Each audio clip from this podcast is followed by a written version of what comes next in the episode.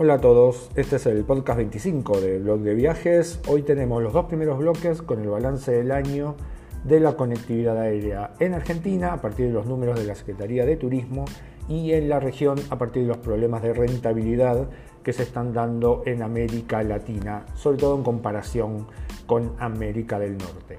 Y en el tercer bloque hablamos de Cooking, el nuevo lanzamiento, el nuevo vertical de Airbnb, que está dentro de la parte de experiencias y que está focalizado específicamente en el aprendizaje de gastronomía en otros países.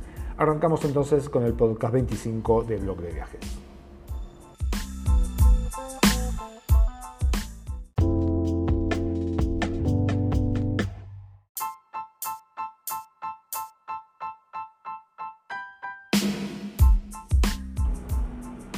Hoy el Ministerio de Turismo de Argentina dio a conocer una serie de cifras en un comunicado de prensa que básicamente es una especie de balance de la gestión del secretario de Turismo de la Nación, que es Gustavo Santos, que se va ahora el 10 de diciembre. Obviamente números positivos, porque básicamente se trata de un comunicado de prensa, hay muchos datos muy interesantes, me parece que uno de los más relevantes es que este año terminaría con 7 millones y medio de turistas internacionales Argentina y sería el país más visitado de la región.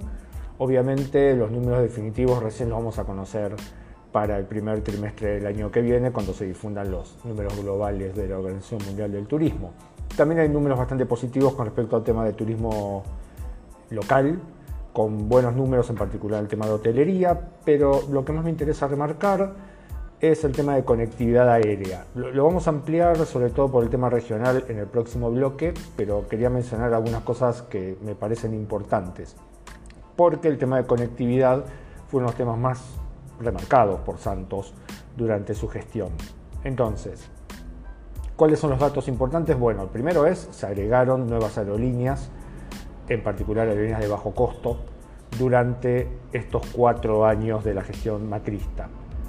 Y además hubo un fuerte crecimiento en la cantidad de pasajeros transportados, alrededor de un 55% más, y además se sumaron nuevas ciudades argentinas que tienen vuelos internacionales directos, o sea que no tienen que pasar por Buenos Aires, caso de los vuelos que se agregaron desde Mendoza, Córdoba, Salta, Rosario, por ejemplo.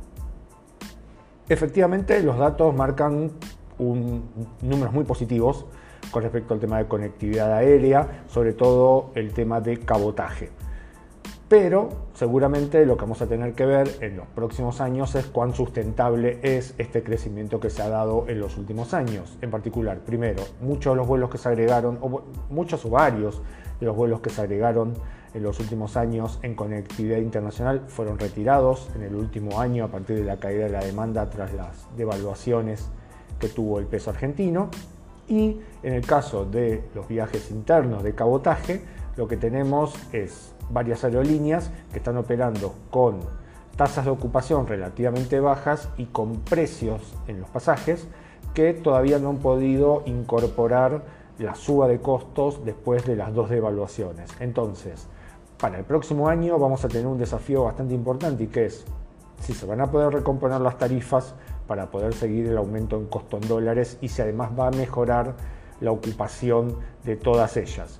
En las últimas semanas se han agregado varios vuelos, en particular hacia Patagonia, con lo cual vamos a ver cómo se comportan sobre todo las aerolíneas más nuevas, Flybondi, JetSmart, Norwegian, y cómo además Aerolíneas Argentinas, que viene sufriendo una serie de problemas financieros, de hecho el presidente saliente reconoció que este año va a tener que aumentar la cantidad de dinero por el subsidio, se van a comportar durante el año que viene. Entonces, números muy positivos durante estos cuatro años que pasaron, pero habrá que ver qué pasa en el próximo año y si es sustentable este crecimiento de los vuelos de cabotaje. Por cierto, y por ser un comunicado de prensa, seguramente no van a aparecer algunos datos que no son tan positivos. El primero es, para tomar como balance estos cuatro años, la pérdida de rango ministerial de turismo, que pasó de ser un ministerio a ser una secretaría, y además la reciente decisión del gobierno de Mauricio Macri de tomar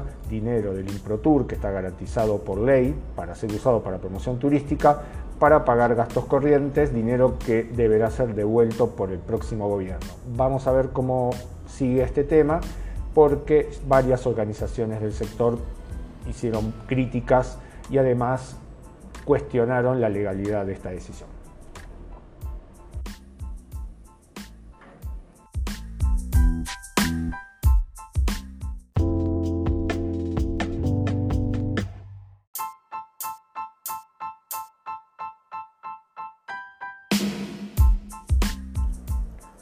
¿Cuál va a ser el futuro de las aerolíneas de bajo costo en Argentina en los próximos años? Más allá de las discusiones políticas hay un par de cosas importantes para tomar en cuenta y que me parece que tienen que ver con toda la región. En 2018 las aerolíneas regionales en América Latina perdieron alrededor de un dólar 70 por pasajero. O sea, hubo muy pocas aerolíneas en la región que ganaron dinero. Comparen esto con América del Norte, que es, por cierto, la región del mundo con mejor rentabilidad de las aerolíneas, donde ganan casi 15 dólares por pasajero por vuelo. Entonces, estamos frente a una serie de problemas estructurales que están bastante más allá de las políticas puntuales de algunos gobiernos. Tomemos el caso, por ejemplo, de Brasil. Brasil es el mayor mercado de América Latina, tiene algunas compañías como Gol, que vienen trabajando en el tema de bajo costo desde hace varios años. Tiene México, por ejemplo, también. Brasil tiene 118 millones de pasajeros por año, México tiene 100 millones de pasajeros por año. Es bastante más que Argentina, que tiene 30 millones de pasajeros aproximadamente. ¿Cuáles son los problemas que pasan la región? Bueno, el principal punto es la rentabilidad. Más de 2.600 millones de dólares en pérdidas en los últimos cinco años. ¿Por qué las aerolíneas latinoamericanas no ganan dinero? Bueno, uno podría decir el tema costos es obviamente el punto más importante y no solamente costos laborales o costos de tasas o de uso de los aeropuertos. El gran problema es la mayor parte de los insumos que usan las aerolíneas están en dólares. Piensan en el combustible, los repuestos, el leasing de los aviones, en países donde la moneda es bastante inestable, el caso más obvio es Argentina, eso impacta rápidamente en los costos. Como en Argentina más se eliminó en los últimos años el tema del valor mínimo de la tarifa, es bastante complicado hoy trasladar el aumento de los costos inmediatamente al valor del pasaje. Además, Argentina está pasando por una situación bastante complicada en el tema de la demanda. ¿Qué cosas están haciendo los gobiernos? Bueno, en particular en Chile y en Brasil y también un poco en Argentina han venido reduciendo el valor de las tasas en dólares para que eso tenga un menor impacto sobre el costo de los eh, pasajes. Seguramente en los próximos años algunos países apuntan también a que se sumen nuevos actores. En el caso de Argentina aparecieron varias aerolíneas nuevas, JetSmart, Norwegian, bueno, Flybondi que ya viene hace un tiempo. En el caso particular de algunos países también está el tema del uso de los aeropuertos más importantes. Eh, tomen el caso, por ejemplo, de Brasil, el aeropuerto más fuerte es el aeropuerto de cabotaje de Sao Paulo, que es Congonhas. Congonhas hace tiempo ya no tiene nuevos slots para habilitar. Hay tres aerolíneas en ese país que manejan los slots más importantes, con lo cual quienes ingresaran nuevos al mercado de Brasil lo tendrían que hacer vía otros aeropuertos, porque Congonhas ya no tiene más eh, lugar para nuevos vuelos. Eso es un problema serio, porque justamente una de las llaves para la rentabilidad en el futuro es poder volar al aeropuerto con mayor demanda en ese país. Entonces, ¿qué es lo que puede pasar en los próximos años? En primer lugar, los costos en dólares obviamente se van a mantener, va a haber serias dificultades para poder traducir eso o trasladar eso al costo de las tarifas. Piensen que, por ejemplo, Brasil tiene costos en tarifas de alrededor de 100 dólares, que son bastante más bajos que otros años, producto en buena parte de la competencia. Si no se puede trasladar a tarifas y las aerolíneas siguen perdiendo dinero, una probabilidad muy evidente a mediano plazo es que van a comenzar a desaparecer empresas que prestan este servicio y el mercado va a tender a concentrarse. Y en ese punto, al reducirse la competencia, las tarifas podrían subir. No es una buena noticia para los usuarios, pero si no hay cambios estructurales en los próximos años, seguramente vamos a ver algunas definiciones importantes en cuanto a la presencia de actores regionales y en cuanto a la oferta de vuelos dentro de América Latina.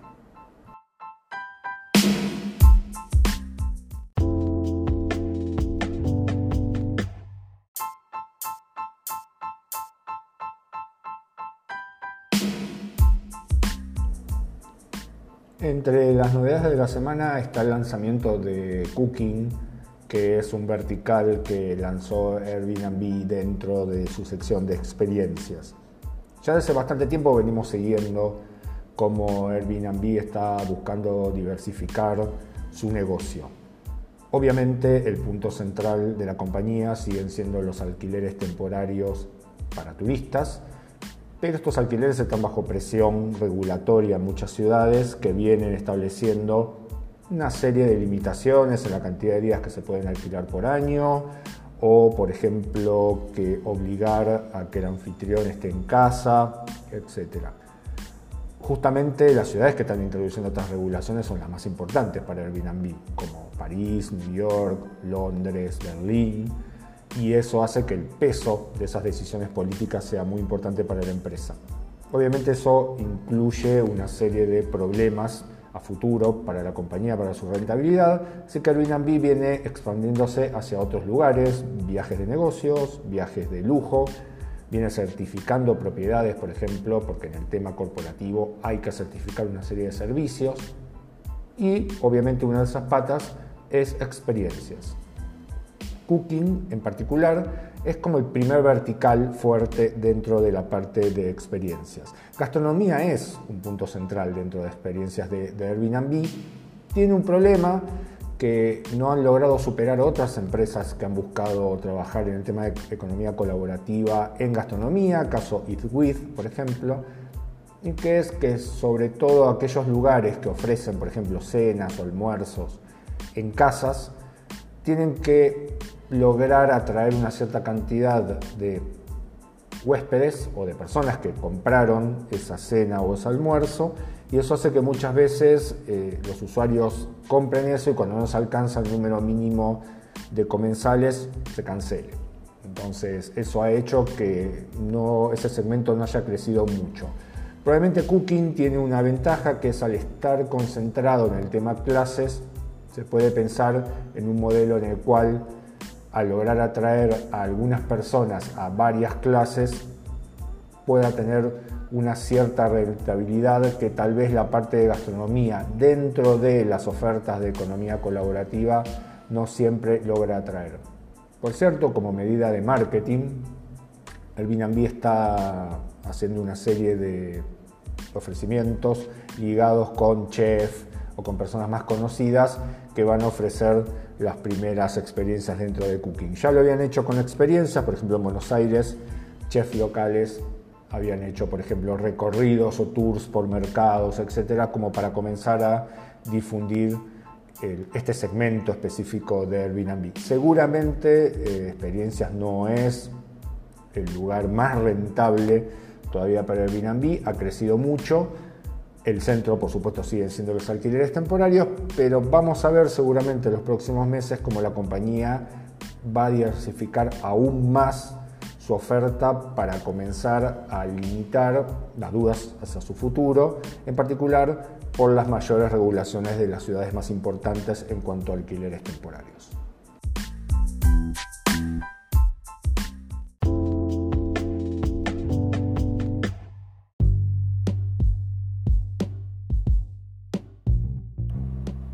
Hasta aquí el podcast 25 del blog de viajes. El próximo está dedicado a hacer un balance del el tema de realidad virtual durante 2019 y además pronto vamos a comenzar una serie de podcasts temáticos sobre turismo en América Latina.